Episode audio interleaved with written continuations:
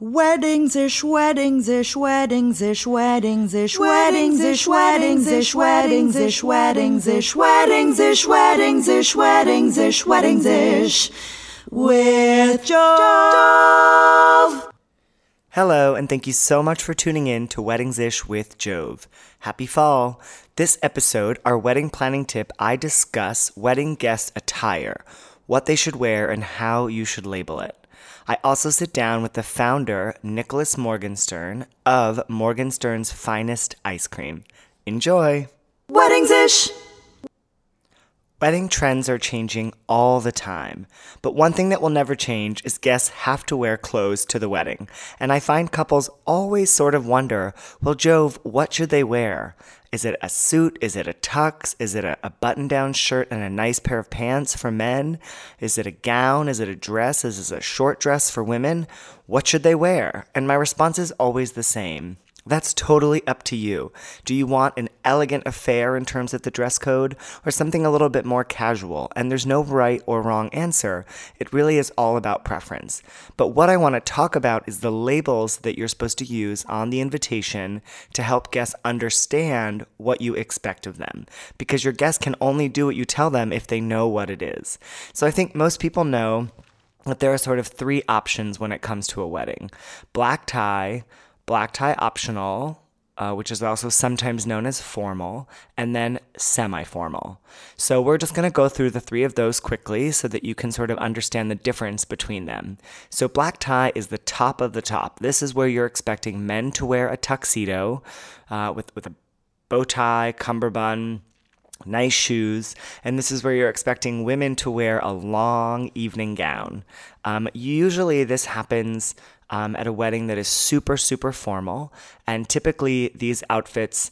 Um, are in darker tones. They're not usually bright and fun and colorful. Oftentimes, the tux is navy or black, and the dress might be in a dark or neutral color um, so that the bride can really pop in her white um, so that's sort of black tie. It's tux and gown. And then there's one a step below that, which is formal or black tie optional. But I'm not to lie, when you say black tie optional, it really actually means you better show up in a tux. So you might as well just put black tie if you want everyone to come in a tux or in a gown. Because if you put black tie optional, I think it's really confusing. I'm like, what does this person want from me? Do they want me in a tux? Or when you say optional, that means a dark suit is also okay. But if everyone else is in a tux and I'm in a suit, it just feels awkward for me. So don't say black tie optional. Don't chicken out. If you want a fancy, fancy wedding, live your best life and say black tie. If you're not feeling black tie and you don't want penguins walking around in tuxes all night, totally get it, makes sense, then I would say semi formal is the next one down. And semi formal is a great option because men would still be in a suit and tie. Uh, and women would wear a cocktail dress or potentially a really cute skirt and a nice top. So people are still formal, but they're not hyper formal, um, which I think is sometimes better because you can dance a little better if you're in a, a, suit for men and a dress or a dressy skirt for women. You can really like get on the floor and hit it and kill it. But if you're in a gown, I feel like you're limited to moving. I, a, I've never worn a gown, so I can't tell you from personal experience. But weddings that we've done that are black tux, I just find the dancing is not as full on as it could be if women were wearing something a little bit more free flowing, where they could move the legs and move the torso and really break it down. So, again, we have the three options. This is sort of large category black tie equals tux uh, and gown. Black tie optional, don't use it, please. But technically, it means tux or gown is optional. A suit would also be fine. And then semi formal which means a suit and a dress uh, would be the options. There are many things in between here. If you're having a beach wedding, you could say beach casual, um, beach formal, really depending. I really say the more information you give your guests, the better. So even if you put, you know, semi formal or cocktail style or black tie, there's nothing wrong with putting a little note at the bottom explaining exactly what that means for men and for women. And you could even go a step further um, if you have a, a website have a tab that says attire, and it could link to a Pinterest page that shows samples of what you think men and women should wear at your wedding. And this is where you can have some fun. If you want people in pattern and color, that's a great way to encourage them to do it. So not everybody's in black or navy. If you're into black and navy, then keep it classic live your best life, and be happy. But just be honest with yourself and be open with your guests and communicate what you want them to wear. And nine times out of 10, they'll show up with bells on. Weddings ish! I am thrilled to be sitting across from the charming, handsome, and sweet, like his ice cream, Nicholas Morgenstern. How's Our ice cream, um, it's great. Our ice cream is actually not that sweet. It's not That's that part of the thing. well, let's talk about it. Some Yeah. of it is, well, it's sweet. It has sugar in it. yes. but it has less sugar than most ice cream. Okay, that's interesting. that's- Intentionally. Absolutely. Okay. I think about sugar the way that most chefs think about salt. Oh, interesting. So, So less is more sometimes. well, th- what I don't, I'm not interested in eating sugar. Okay. like as a flavor. Yeah. Things that are sweet is something that we all enjoy or most people enjoy, but I'm more interested in having things taste like the flavor like strawberry pesto or Uh-huh. the bitter chocolate or whatever. So I'm interested in the flavor of what the ice cream is uh, rather than the sugar. Not just covering something with sugar. Yeah. And makes sugar yeah, sugar's cheap Yeah. as an ingredient. Yeah. It also has the effect in the chemistry of the product of making it soft, making ice cream soft. So it's not it's more challenging to make ice cream with low sugar content. Huh. Then just tons of sugar and preservatives and all Yeah. the things you don't do.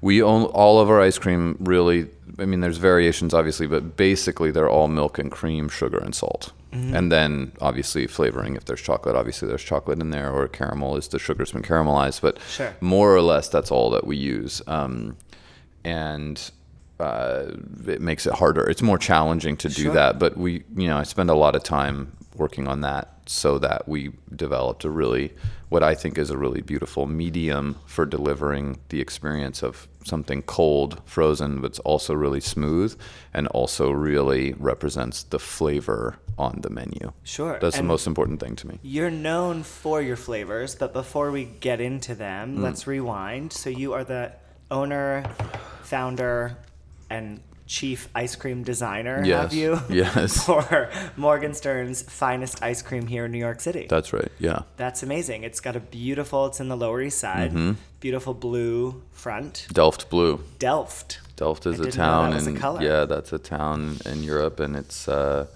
the town that made the pigment for the the Queen's china. Okay. So How that- did you decide that you needed Delft blue? Um, Or did you like the color and it has a great story? no, we just when we were I designed the store with a buddy of mine named Jack Dakin. He's a guy I went to high school with, Mm-hmm. and so um, I was like feeling pretty particular about what we were doing. We didn't, you know, I built it by myself, and I didn't, I don't, we didn't have a budget, so. The, those kinds of decisions were like carefully considered and Yeah. you're kind of like figuring out what to do when you don't have a lot Yeah. you don't have the money or you don't have the time Investors or yeah. well, even just like when you're a kid and you only have five bucks and you really have to like make the decision on what you're gonna get, you it's got to count. Mm-hmm. Yeah. You know, so like choose the ice cream that's really gonna make make it happen. So for as a child, then I was like, well, if I'm gonna do this design, like we need to make a really strong decision. So um, when we were looking at colors, I mean, it was when you know when you're looking at a sample of that color, you're like, "Whoa, It's a- that's it's a lot. It's a bold move." Yeah. Um, and I have, I also have restaurants and other things, but for some reason, in an ice cream parlor, you can kind of do that. You can get away with things that are like a little bit more electric. Mm-hmm. Yeah. So that was the way that I felt, and there were a couple of other colors that I was considering, um, like a really rich. Um, raspberry red color. Oh, interesting. Um, we looked at doing it white. Uh huh. Um, Clean. We thought about doing it black, Too dark. which is a New York thing to Yeah. paint that stuff like shiny black. But um, Yeah, I did it, and I just pulled the trigger and sent it to the shop, and they sprayed the. They, that facade was built off-site b- before it was put in, so they just like brought it, and then there it was. And It's beautiful. I love it. Yeah, it's uh, it's definitely a signature element of our aesthetic. Yeah. So that was cool. and yeah, blue it feels is so good. happy. Like you Absolutely. you walk by and you it's like happiness is there. it also is a color when you research for like branding and logos and things Mm-hmm. like that that it, it communicates confidence. Oh, I didn't know that. That's what they blue say. does. Yeah. My logo is blue. Maybe I See? subconsciously knew Yeah. that. Well, if you want to communicate confidence to whoever you're working with or dealing with, if you're going into a meeting and you need to, you know, communicate confidence, they say blue. wearing blue is a good idea. Oh, like the president wears sort of blue. Prez is supposed to wear blue. Got it. Confidence. For sure, yes. Okay, interesting. Um, so let's rewind. You are clearly a big deal now.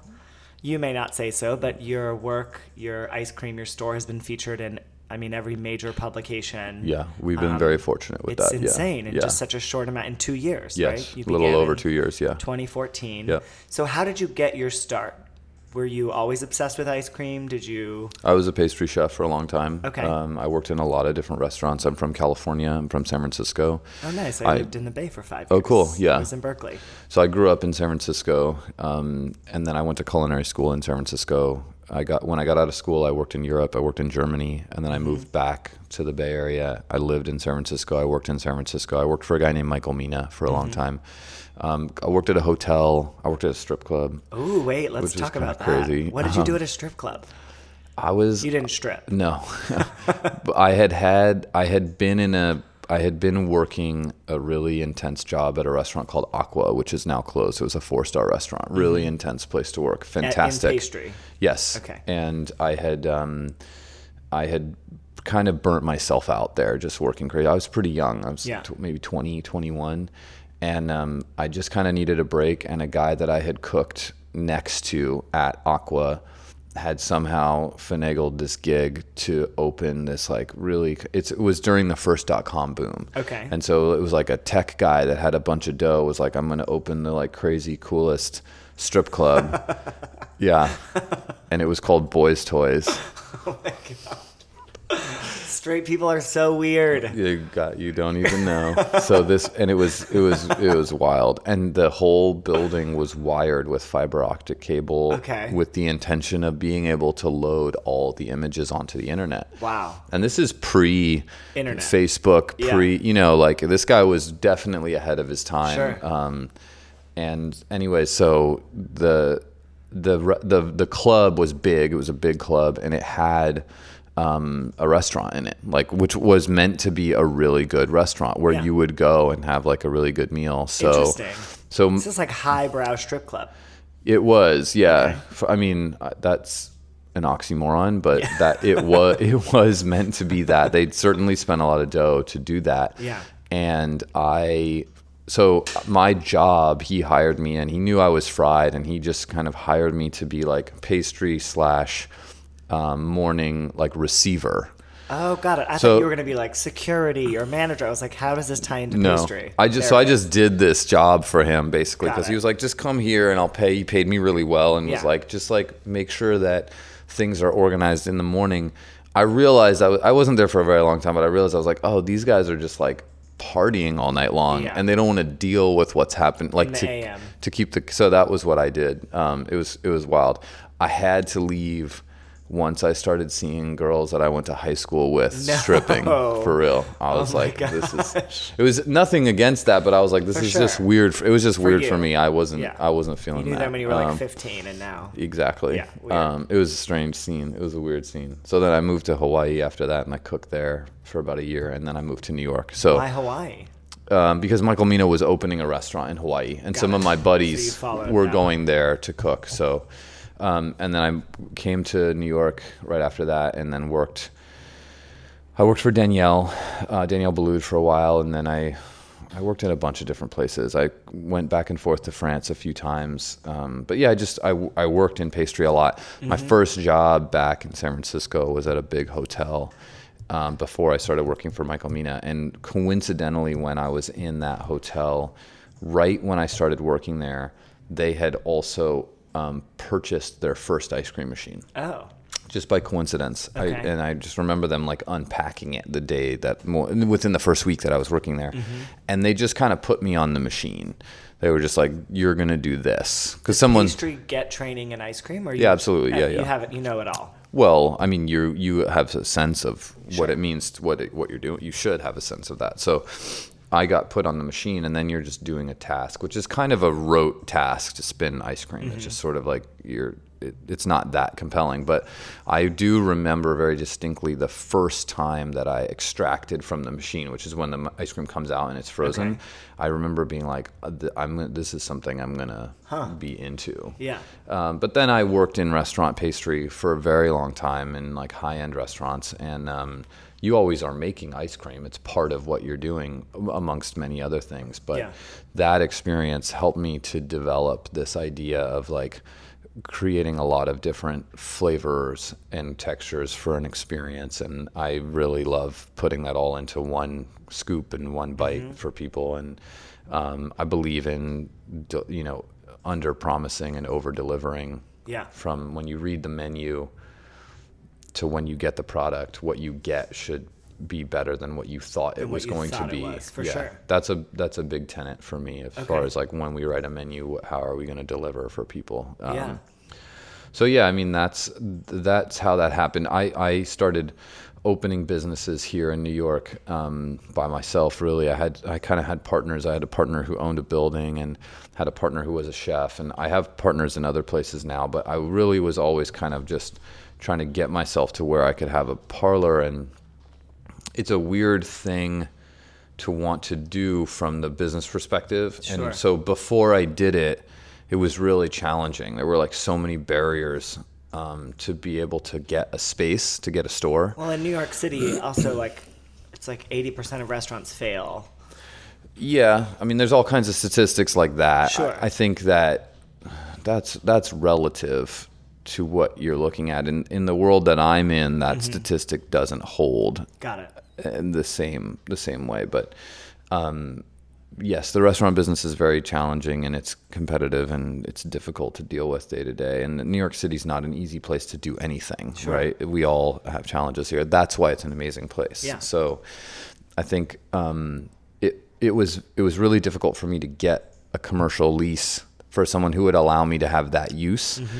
And to get a commercial lease for someone who would allow me to have that use in a good location. Yeah. And I, I knew enough to know that I needed to be in a good place, like Yeah, where it foot was traffic and- exactly was going to be important. So, um, but I, I mean, I tried to get a space for about five years. It was really hard. Wow. Yeah, and I was, you know, putting in offers. It would come and go. I would go through waves where I was like, okay, I have the time and the money or some money.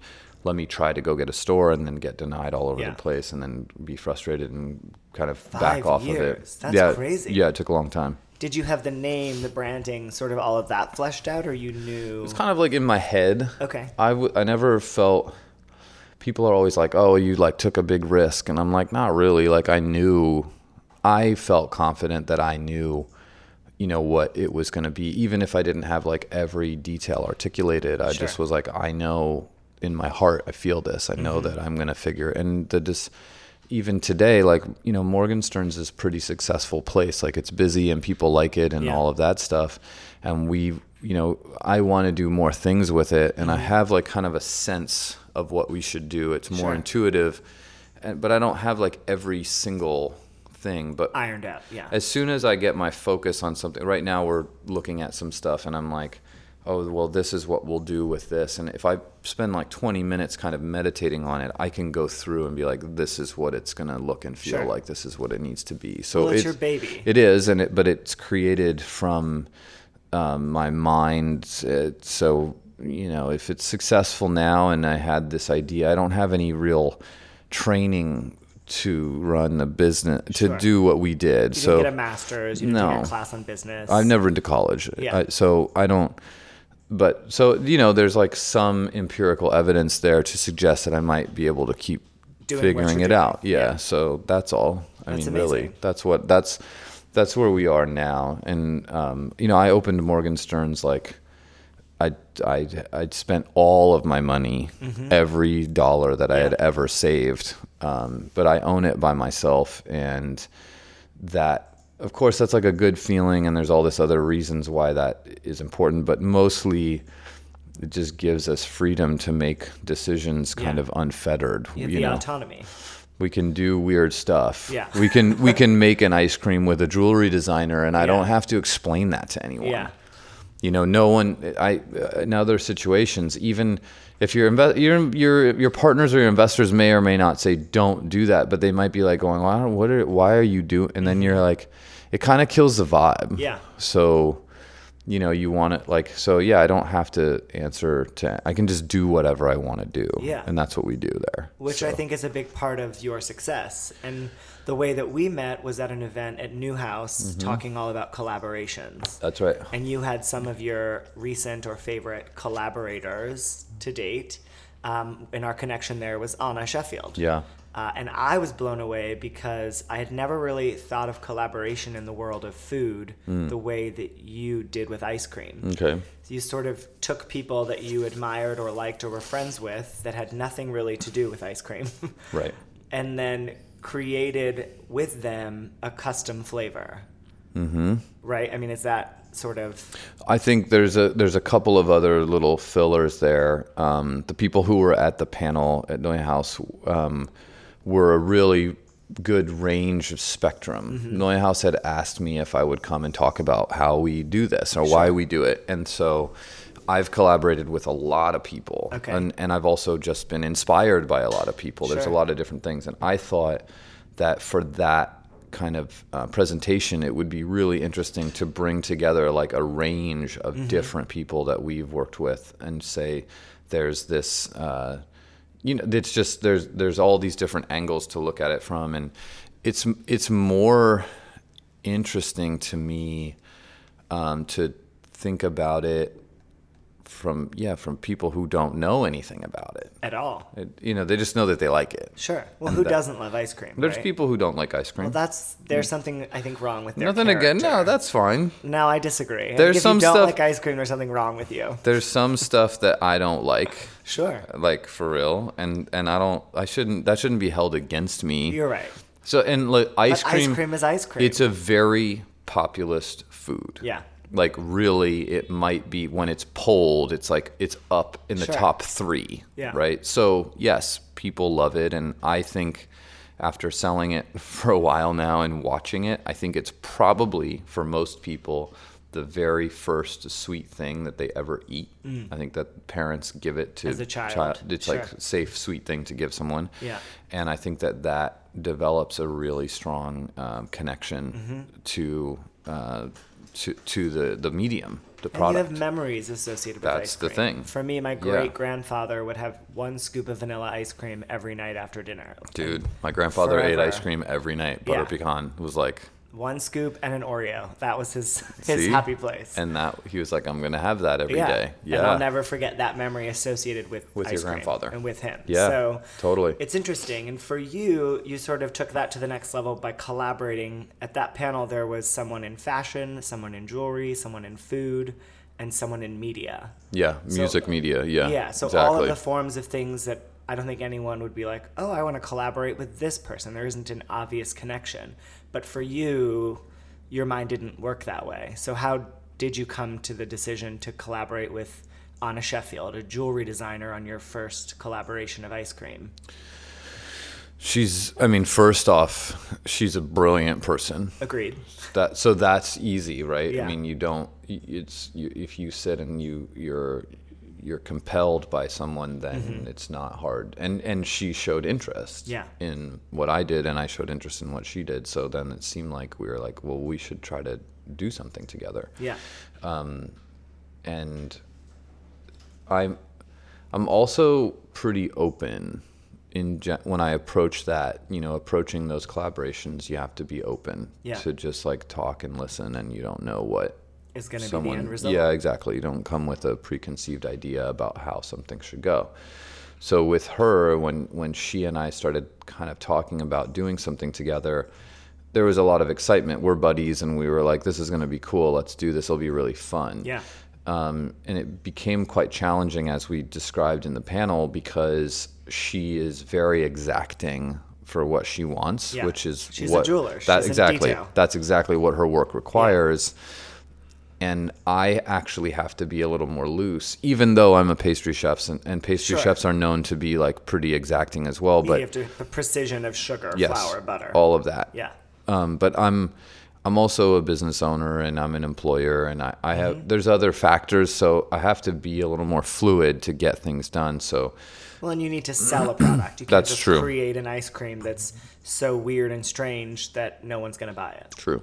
So with her, you know, we were it was difficult to get outside of the idea of being really literal with what it was going to be exactly or just you know how she was concerned with like how that aesthetic was going to translate Mm-hmm. um, but rightfully so like again i don't want to do anything that i don't believe in or Sure. can't stand behind so you know i appreciate that about her and about her approach that Yeah. that's something that i i want that you know in Mm-hmm. a collaborator um, I don't want to collaborate with someone who's like, whatever, I don't care. Yeah. You know, Whatever you want, whatever or you yeah, want. that doesn't. That's not. It's you got to meet halfway down Mm-hmm. the table. Absolutely. Anyway, so she, it was hard because we like couldn't get the color matched properly, and, and we were having trouble with the, you know, the black. She wanted rose because she was on a rose gold thing at Yeah. that time, and black diamonds. That was her. That was her vibe. That was what she was really feeling. So she, she was like, "This is what I'm inspired by right now. We should do this together." Mm-hmm. And so we were going around in a circle and like how are we going to get that to happen? You want to keep true to your ingredients and using the that's best- true. I yeah i won't do i don't use food coloring and i no yeah, or- exactly all of that. So i've got to like be as innovative with the natural format of the ingredient as i possibly can. So Sure.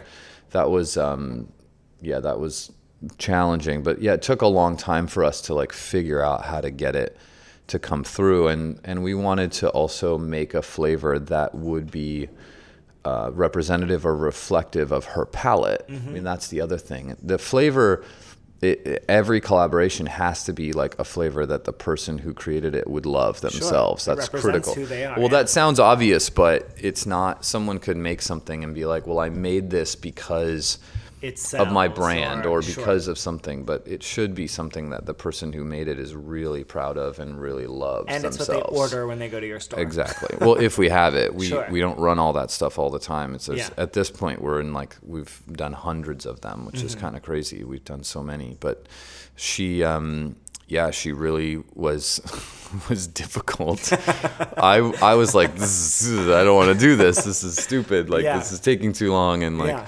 we and it's also you know gotta understand when you're making ice cream there's a whole process to it and you Yeah. make a bunch of it and then it's like that's not gonna work we're gonna Mm-hmm. like throw that away and go back to the drawing board and mind you my menu has 50 flavors on it and at this point i can nail 85% of my flavors on one shot Sure, because you've been doing it. I've been and you doing it and I know what it's going to take and then Yeah. there's like maybe little minor adjustments that happen um, after the after that first. So to get into this process where I'm like working on one flavor and I'm making it again and Spending again, so much time and energy I was just like, this is ridiculous. Without I even knowing what the outcome would be. Exactly. You could sell nothing. Yeah, or I mean, when we do the collaborations, honestly, I'm less concerned about like, I mean, we when I collaborate with people, I'll tell them that's gonna sell. I know, Mm-hmm. Yeah. and I'll say that's gonna sell, and they'll be like, really? Some people don't care. Sure. they'll be like, I don't care. I want my weird stuff. I don't Who doesn't care?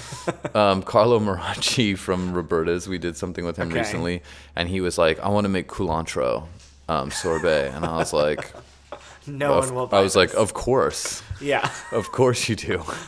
And so he's like, it'll be really cool. And like, you know, we've been messing with cilantro all the time. And I was like, cool, if you give me the juice. Cilantro is like cilantro. Okay. So imagine how much cilantro you would have to juice to make order to sorbet. make it, yeah. And not for nothing, we do sell a lot of stuff at my store. So Yeah. it's not like three scoops. You're talking about needing to be able to A produce lot. hundreds of scoops for Yeah. his runs for one week. So we worked on his and honestly his came out really good it was Okay. cool but people were like what is that It's weird. they were like what are you talking no way you Yeah. know but that's cool too because like you know not everything should fall into the vanilla chocolate Sure. not not that it does but like it, we should have some stuff that's more like a strange outlier Spectrum and of interesting flavors. listen and i will say again i believe that his flavor was cilantro. It was made with coconut oil. It was totally vegan, and then uh-huh. it had little pieces of fresh lime mixed Oh. into it. Um, so it was really interesting. It was a delicious, interesting thing. It was just unusual. Yeah. It wasn't necessarily what you would expect. And a lot of people don't like cilantro because they have that it tastes like soap Um, Absolutely. to them. But culantro is more um, it's more vegetal kind of in like a cucumber celery way. Okay. So it's not quite as pungent like soapy aromatic what you're As- describing as sure. cilantro. So I think that's also part of the reason why he's like obsessed it. with that Yeah. flavor. So we just did something interesting with that and then um, it didn't sell like crazy, but it was cool because it was also really reflective of him, and he, he loved it, and Yeah. he ate it. So and that's what matters in a collaboration. yeah. Once in a while, I'll say no. We can't do that. you know, my buddies from uh, Bunker, a restaurant, Vietnamese restaurant Mm-hmm. uh, in Ridgewood, one of my favorite places. They were very early on with us, and we talked about a lot of different ideas about what we could do that would be reflective or representative of um, their food and their place.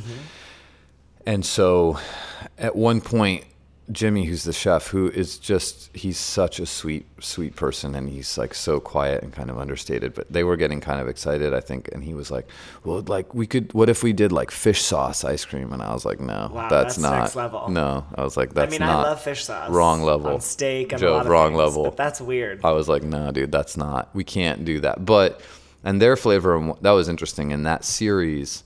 Their flavor wound up being um, Viet, it was so it was called Bunker Chunk. Bunker is the name of their restaurant. Mm-hmm. It was Vietnamese mint, Thai purple basil, lemongrass, and shiso that sounds amazing. all mixed together. That's a complicated combo, but those are all but those are all the herbs that go on a plate of food in the restaurant that you use Mm-hmm. For to pho, kind of or- or, yeah. yeah. it could be for pho, but also for like the spring rolls or a lot of the the omelet that they serve. You get that, and you Mm-hmm. kind of can wrap things with that. And and I was like, this flavor is really compelling to me because. That's something that really I feel that when I eat there. I'm, Mm-hmm. Those are the things that I'm tasting, and then it had chocolate chips in it, so it was Oh. kind of like a really sophisticated mint chip yeah. had a little bit of a um like a cannabis flavor to it. Oh. Surprise, Okay. surprise. Have you ever done that? Can you? Of make- course, yes. We've done all of that How stuff. does that work? very, Because- very quietly, very Yeah. carefully. Fair point. Not something we do. no, you would no, never su- sell it. yes, but- uh, super fun, uh, strange. The you can buy these things called CBDs now, which are really like the flavor, cannabis flavors. oh, interesting. there this is a new this is a very new product i'm aware of it because i know people who are in that business Mm-hmm. uh, they're looking to kind of market it to um, to chefs to use as a flavoring But there's no effect. that's right it. that's right but it's like this cannabis flavor Got it. That people might like. i don't know i, I personally i'm not sure about that i'm not sure. I don't sure think it's going to do well because you want the taste and the effect. It's not like the best thing you've ever tasted in your life. For well me, anyways. right but if you when you start to go down that road with that it is an herb. It does have a flavor. That's true. so it has a flavor that's also quite unique. Okay. so they're just in the same way that someone could be like i don't like why would i eat lemon verbena or thyme? But the, the, it does have a specific flavor and, and it is in, in the category of something that's herbaceous it, ha- it has its own spot. Yeah, it could have its own properly, spot yeah. Sure. so it might oh, interesting. be something that could find its way into. We we have an association with it f- from you know the aroma Mm-hmm. that it translates into something else, but it could be that it, it could be a a flavor. I you know. It, I don't see it personally. I'm like, I don't know. Like, am Yeah. I going to be using CBD as a flavor profile for something that's Sure. like cannabis? I, I don't know. But I use herbs. Yeah. I use a lot of herbs. Sure. You know, so it could, and it doesn't fall into like the onion family Okay. of strictly savory. So yes, there could be a cannabis. Could be an interesting use down the road. Absolutely. You're open. Absolutely. Yeah. And of your collaborations, was there one that really put you on the map or that sort of like Hmm. got you noticed? Like, how did you go from opening your front doors to having lines around the block or having people always in the store? Like, a lot of people that listen outside of couples or engaged couples are business owners, small business owners. Okay. So to find your success so soon out of the gate, do you attribute that to anything particular? I think we we had a line before we opened. Yeah, which the first amazing. day because we had a piece of media come out in New York Magazine. Okay. Um, they were really generous with us. Um, to uh, they were really generous with us to give us a big spread Okay. in the magazine before they'd ever seen anything. Or tasted anything. Well, they knew my product. The Okay. edit- editors there know who Got I it. am. I had been making ice cream before, so they were aware Got of it. that. So that, um, but they, they didn't. They they took a leap of faith. Sure. I'll say in a way, um, and I so. Then there was a line the first day because this ice cream shop opened and people were like excited, I guess, to see. I was really surprised by that. Mm-hmm. Okay. And then we were really busy. It was Memorial Day weekend, 2014. So It it's was- hot. People love ice cream. it was also feels like the first real weekend of summer, Mm-hmm. you know. So um, that was really busy. I was behind schedule on opening the parlor by a, a few weeks or months, depending Uh-huh. on how you look at it. And um, now I feel like really, I'm really happy that our anniversary is on Memorial Day. Yeah. it's like a fun. It feels right. Yeah, it feels right. And we usually do a big party. We give ice cream away or something. It's just fun Noted. time. yeah, if it was like March, which it, it would be like Yeah. "Wah, wah." With But- ice cream, you think summer. You think yeah, people are already in the mood and they're like, "This is fun." So that's that worked out well. But yeah, we were really busy then. And then, I mean, the store was busy all the time. Like, but we've grown a lot. Like the density of the business has grown, and so um, it's just sort of a combination of all the things that we do. I think that we we were interested in a lot of different stuff, and our our regular core menu I think is really strong and, And has you said you have 50 everyday flavors? yeah, it changes a little bit. Uh, That's a rough number. It can go up or down like still, five. that's huge. It's a lot of flavors. It's a lot of flavors. We give people a lot of choices. Yeah. Um, and I'm pretty focused on quality. Yeah. That's like really important. We have Small to serve. Yeah, I mean, I don't even use that term, but yeah, our stuff is all made actually really small quantity, Okay. especially for the volume that we're For serving what you're doing. um, and just I haven't done anything. I haven't grown anything in a way that didn't feel like it was the right uh, time to do Mm-hmm. it. So we added other parts of our business like pints or ice cream cakes when I felt comfortable that we When could you were ready to do that. we could put it on the you know the agenda and say Sure. now now we're going to do this. So Once you nailed s- serving scoops of ice cream, you Exactly. could move on to pints. Yeah, it's more of an operational issue behind Sure. the scenes. It's like it seems so simple, just like put the ice cream in a pint, but there's more to it Mm-hmm. than that to make sure that the whole team can do it and do it well so that when you walk to the counter and you're like, Can I get a pint of the coconut ash? You're just like, Yeah, no problem. It Yeah. takes some time to put those systems in place to be able to do that. So, so you know, I think that that has been part of our process, and we've also added fun things that keep people interested in what we do. And um, right now, today, we're experiencing, you know, a really uh, just tremendous support from our customers. It's October, and we're like Mm-hmm. Yeah. really busy over there right It's now. It's also been so- really hot. Do you correlate? Yeah. I mean, not this week, but last week I felt like it was in the 70s. There were some warm days, but not unusual for October. Yeah. Nothing out of the ordinary. We Are didn't. sales for you connected to weather? Sometimes, Okay. but not always. There is a trend um, in in like, but people eat ice cream in the wintertime. For sure. like a myth. You know, Yeah. people think that. You hibernate with ice cream. Yeah, and I mean, people maybe are out and about eating more ice cream Mm-hmm. in the summertime, um, but at this time of year and in um, in the spring, your business level will be more attached to the weather patterns day to day. Got it. So like right now it's October and if suddenly we have like one of these really cold, windy, blustery kind of days, it can kind of like slow it down for a mm-hmm. day. And then like you're observing if we have like the Indian summer effect where suddenly it's 80 degrees, then yes, everyone Sure. comes hammering out for it. Yeah. So you see those kind of pops, but more or less that's already kind of built into our expectations of where we're going to be with the business. Sure. And so we're still experiencing really tremendous level of business right Which now. is great. Yeah, I mean, I'm I I think we're lucky. Yeah. We work really hard. Everyone's working really hard to Sure. make sure we're doing a good job, but yeah, we're very fortunate. And well, and you keep it interesting. yeah, I so it's want to be interested in it. Yeah. Yeah. Well, you got to also understand that we, I spent five years thinking about like I want to write this menu, Mm-hmm. like I want to do this. So now I'm doing it. Yeah. And I so I stay up late at night and I kind of like noodle around and look at the menu and Thinking think about about ice cream. Yeah, just think about the whole thing. Sure. This every which way that we could be doing it, and that it's exciting to me, and I'm this is what I'm into. Yeah. So it's like it's a lot of work, but For it's sure. also like I could be doing something that I didn't want to do. Didn't enjoy doing. You Yeah, could be a so- banker. Or so, yeah, exactly. But that The same number of hours, but maybe less satisfying. yeah, and the correlation between you know being happy with creating something like we're creating a product and people really like it. It brings joy to, I mean, yeah, everybody. people love it, and then we can just do more, and the Yeah. more we do, the more people seem to like it. So Yeah. it's easy to say do more. There's this. Sometimes I'm piling on too much stuff, mm-hmm. wh- where you know we have a lot of different things going Sure. on, and it's becomes uh, challenging.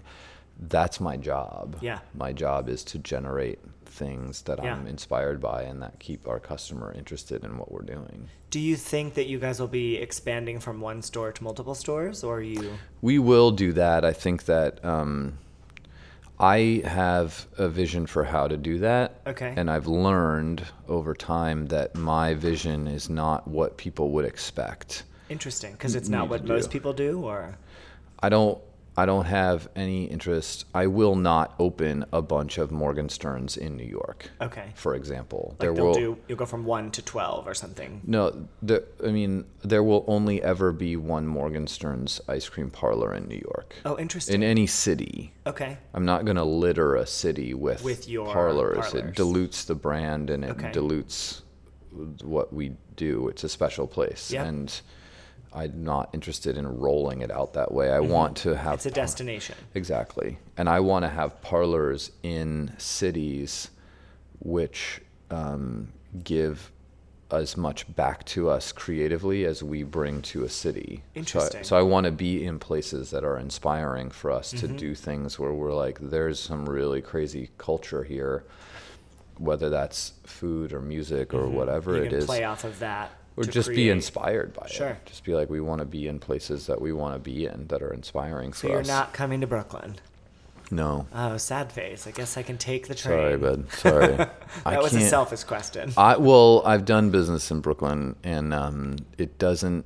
I don't think that Brooklyn has the density truly to Mm-hmm. support what we do. Got it. Um, and we are developing another concept that's more of like a ready to wear kind of thing whereas Okay. the parlor is more like an atelier and Sure. so you know could you find one of those in brooklyn possibly that's those, possible Like a food truck.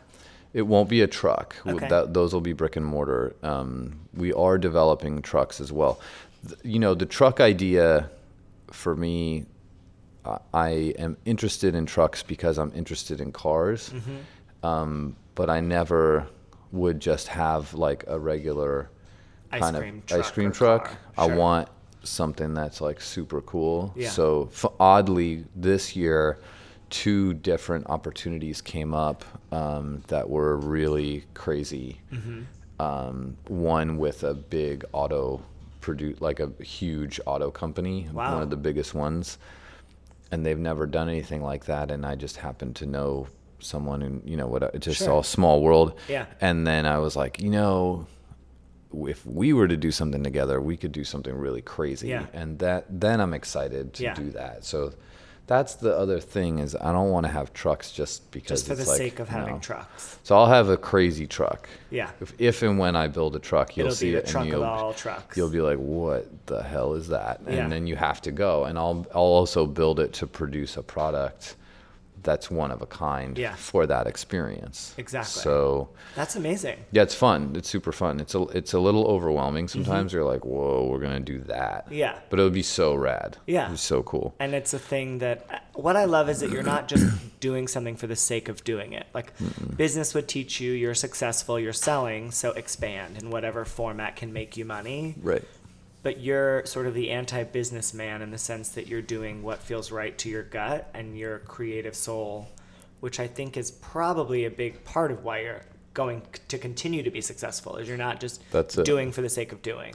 We ha- I mean, in the parlance of you know the v- the venture capital world, we have tremendous brand equity. Mm-hmm. Sure. Right. The value of the brand Yeah. is really high, and that's why. Yeah, So I don't get involved in anything that compromises that. it doesn't feel right. Yeah. So that's what I. That's all I got. And it's your way. name. I mean, That's- Morgenstern's is, that's the is thing. your last That's my name. last name. Yeah. And how did you come to that? I mean, you could have named it anything. it just seemed really obvious to me, actually. Okay. when I thought about it.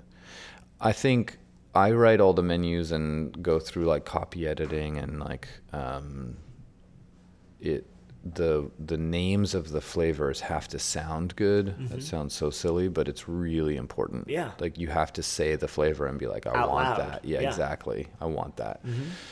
So I'm I think I'm lucky that I have this last name that has that gives you a feeling of like something that might be from another time Yeah. or has been around for a long time. Um, It feels right. and Morgenstern's finest ice cream just sounded like something that could go a long ways. Mm-hmm. So it's not as though I don't have the ambition to make Morgenstern's into like a global Sure. product and brand. We do we will do that with Yeah. pints and with all kinds of things.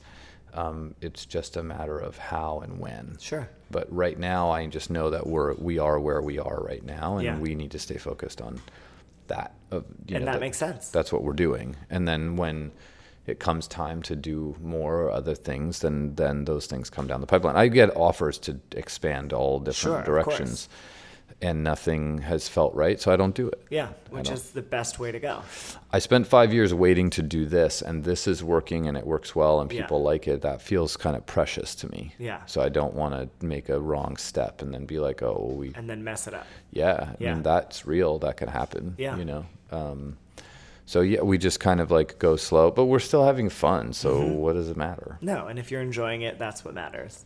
Well, I mean, I've been trying to convince you with Anna to do a wedding ice cream cake. Yeah. We'd like to do it. About it. no, it's funny. Like you were at the panel, and Mario was like totally. Mario Batali was there. He was breaking my balls about. I loved that he did that. Yeah, I was well, like cheering him on. He's amazing. Mario's an amazing person. He really is. Mm-hmm. He's been a tremendous supporter of mine and so many people that I know. He has huge, generous spirit and Yeah. is uh, brilliant. Also, Yeah. a highly intelligent person. Um, that was the first time I'd ever seen him or heard him, and he was incredible. oh, he's so smart. the way he speaks, So I mean, smart. everything. It's no accident that Mario Is is as successful. successful as he is because he's brilliant, but he also has a huge heart. Mm-hmm. In addition to all of that, the guy knows how to have a ripping good time. Yeah. He's super fun. Yeah. So, um, you know, he. Mario just came out with a book, a mm-hmm. big book, Mario's book Big? America. Yeah, huge book tour, Yeah. like crazy, and he's touring at like the smallest little bookstores all over the country that you've Yeah. never heard of. I mean, I know his team is like, what are we? Why are you doing This is this?" Is crazy, and he's like, Yeah. no, I love it. This is American Cookbook. We're going to America. Yeah. and he's doing it. It's like Because he wants to. it's on his dime. Yeah. Okay. Like it's not as though the Sure. publisher was like, "Here we go. Let's No, take they'll do the major bus." places. Right. Yeah. And so, but he really believes that he needs to reach that audience. Mm-hmm. So my the reason I bring that up is that I we had this NeueHouse thing planned, and they wanted to do it by the end of September, which Mm-hmm. is like the end of summer kind of thing, and I asked him if he would be willing to do it because I uh, th- there's a lot of people obviously that I can You ask. He was asked, the sure. only food person that I brought in, right? it. But I love his perspective and I love how well his flavor reflected sort of like the platonic ideal of what I Yeah. want to see happen when we do that because it married not only like who he is but what he does Sure.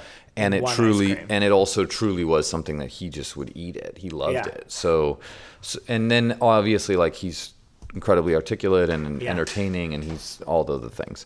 And so i just was like yeah i want to do this thing at NeueHouse. You know do, can you come his schedule's nuts It's i inc- mean it's it's, crazy. crazy, he's Yeah. all doing 100 they had just opened Eataly in the uh, financial district I went for lunch the other day. unbelievable. It's beautiful. It's crazy, and they did such. I mean, I was at Friends and Family, blew my mind. But Yeah. he, I mean, the, he's doing incredible things. He's crazy busy. I mean, Mm-hmm. super high functioning. And I just did his show Multissimo after the Noya House thing, but the, he just I mean they're functioning on Yeah. firing on all cylinders, Yeah. and I asked him to do it, and he somehow made time. I mean, Yeah. he had this one night, and he said that's when I can do it. So we scheduled kind of around, Around that him, to make sure. sure that everyone could make it. Obviously, so anyways, we all were able to get there, and we made it, and then um, he, you know, he came and. What was interesting is that he has a big personality, right? He like he can do a lot of different things. and a presence about him. Absolutely. Yeah. Um, but he was, I felt like he made room for everyone on the panel, right, to be there. And that's really important. So Mm-hmm. He it didn't felt. do the Oprah effect, which is sort of always about her. Yeah, and he didn't. He was really generous I with th- everyone. He didn't need to. I think. I mean, again, he's smart enough that he saw that this was about something else. It wasn't even really about me. I was Mm-hmm. Sure. just thinking like this is something that we've all done together. Yeah, So, yeah, and um, I don't know if you remember Vincent Oshie, who's the clothing designer. I do with his, melty ice cream. his brand he's so funny. His brand is death to tennis. He makes men's clothing and he's a fantastic person. I love Yeah. him he's such such a good guy. And he really uh, when i asked him i was like i want you know do you want to do this thing? I thought he would be so into it. We, he and i have done stuff together before. And he was like oh no mate i, I, I don't want to do that. I can't do i thought he was joking. I thought he was joking. I was like okay all right it's going to be on this day at this Yeah. time. And he really was like i really don't want to do it. And i was like what are you talking about? So he kind of has stage fright. I could tell. well Yeah.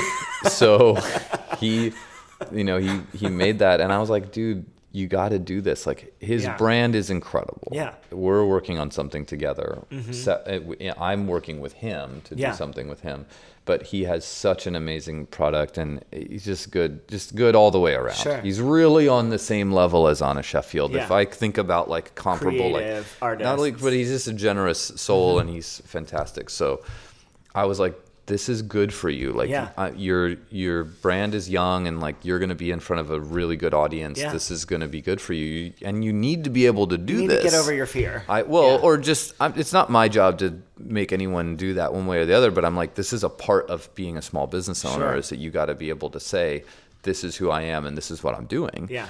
And so all right, mate, all right, I'm gonna do it. And then we did his flavor. They didn't know that I was gonna have their flavors there. Oh, okay. And his flavor I had been testing Yeah. up until that point, and so it, his flavor was a little complicated, as you saw. It has like Mm-hmm. the caramel on it and all this stuff. And um, he, so you, I mean, you saw what happened when Vince, as an audience member, what did you see I mean, happen? he was so he had to try like three times to introduce himself. To say his name. He couldn't even do it, and it was at first it was like cute, and then it was like, oh god, I'm how Was- embarrassing. And then when he got there, there was such a rally of support. See, but so endearing. yeah, just totally. like and it really was special because then it made the whole thing real and connected you know so well, and then he loosened up, which was nice. and I that's think the thing and it also loosened the whole thing audience up, up. you and know then what i when mean his ice cream like spilled on someone's, it was a whole right thing. so not orchestrated at No, all totally that's the unintentional. thing that's funny is that you can like let those things flow And so that was the first time he tasted his ice cream. yeah he hadn't in had front it of an audience. i had been working on it so Yeah. um, that was funny that mario had a bite of it as well Yeah, um, just passed it around. And then the audience, he passed it on over.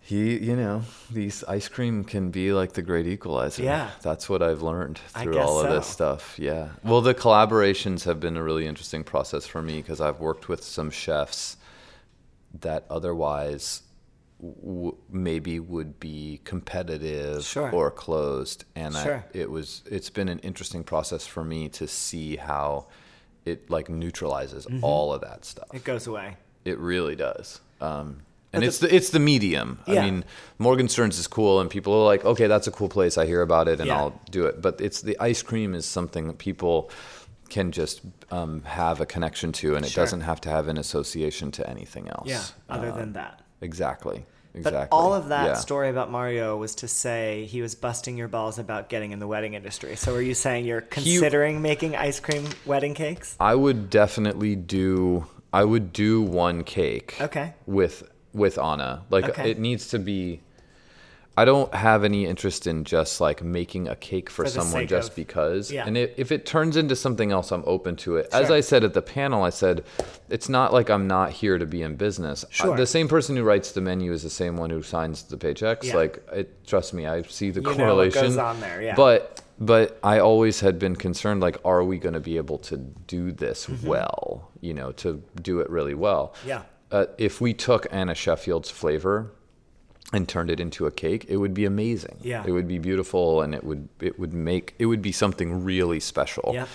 If you find the person who will actually understand that and, And appreciate appreciate, that, then you call me and I'll say, let's make sure that we have enough time To do it. to do this well. It's not our wheelhouse, right? Yeah. Like ice cream cakes are complicated as it is, Yeah. and then making a giant one that you're going to put in front of uh, 150 people or 300 people or whatever. You know, Yeah. there's a lot of factors Sure. there, which is why naturally I've said maybe not right now, Yeah. you know. But Mario's perspective on it was, you know, you're in business to be in business. Sure. So if you make this thing and people want it, then charge what you have to charge for it and give it To to, them. it, yeah. And I appreciate that's a capitalist uh, approach. It I'm a yeah. capitalist. I'm like, yeah, let's. That makes sense to me. Get it, get it done.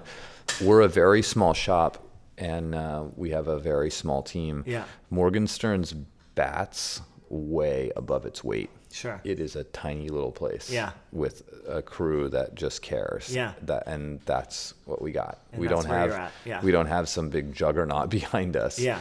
So we have to remember.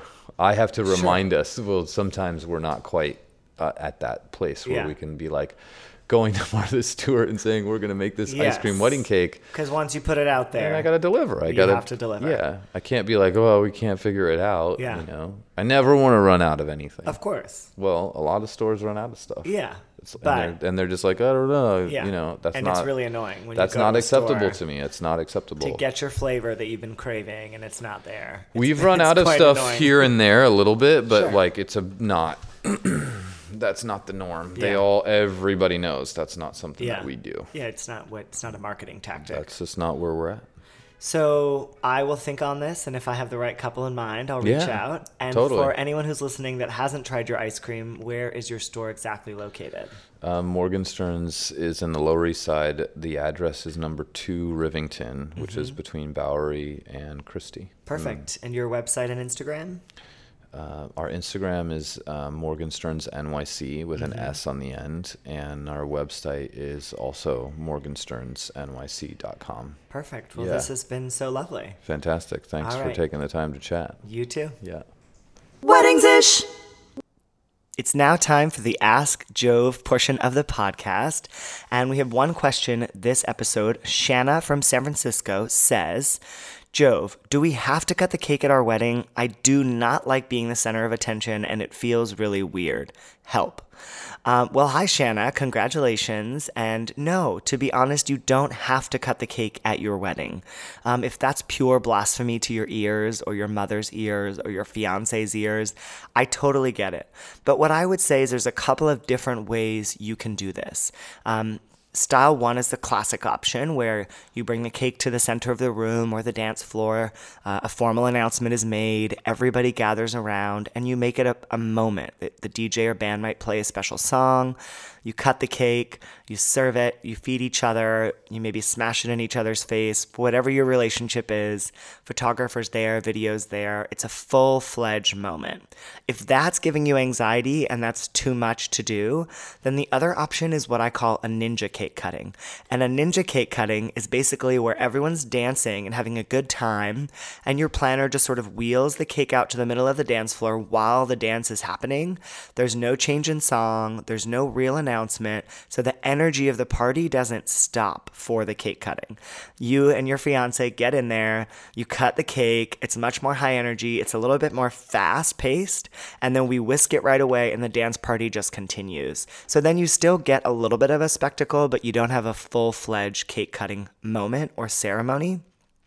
And the last option, I would say, if you're going to cut the cake but you don't really want the attention, is to do a private cake cutting. Let, you know, make sure you ask your planner to just let the photographer know, the videographer know, and maybe your parents, because they usually and grandparents are the ones who really long for that moment. And this can be done over in a corner at the side of the room. No announcement has to be made.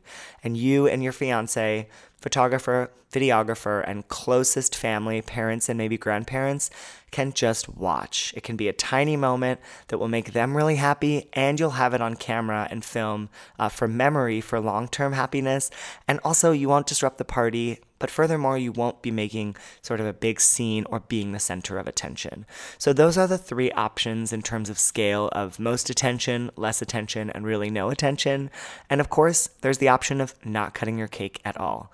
Please be warned that sometimes older guests or grandmas wait for the cake cutting as a symbol to when they can leave. So, if there is no cake cutting, you may throw them off a little bit, but they'll go when they want to go. So, don't worry too much about other people and enjoy your day and cut the cake cake wherever, whenever, and however you want. Weddings ish! The music in this podcast was made by the fabulous Mel Flannery of Mixtape, a cover band for hipsters. If you need a amazing wedding band, make sure to check them out. Thanks, Mel. Love the jingle. Weddings ish! Weddings ish!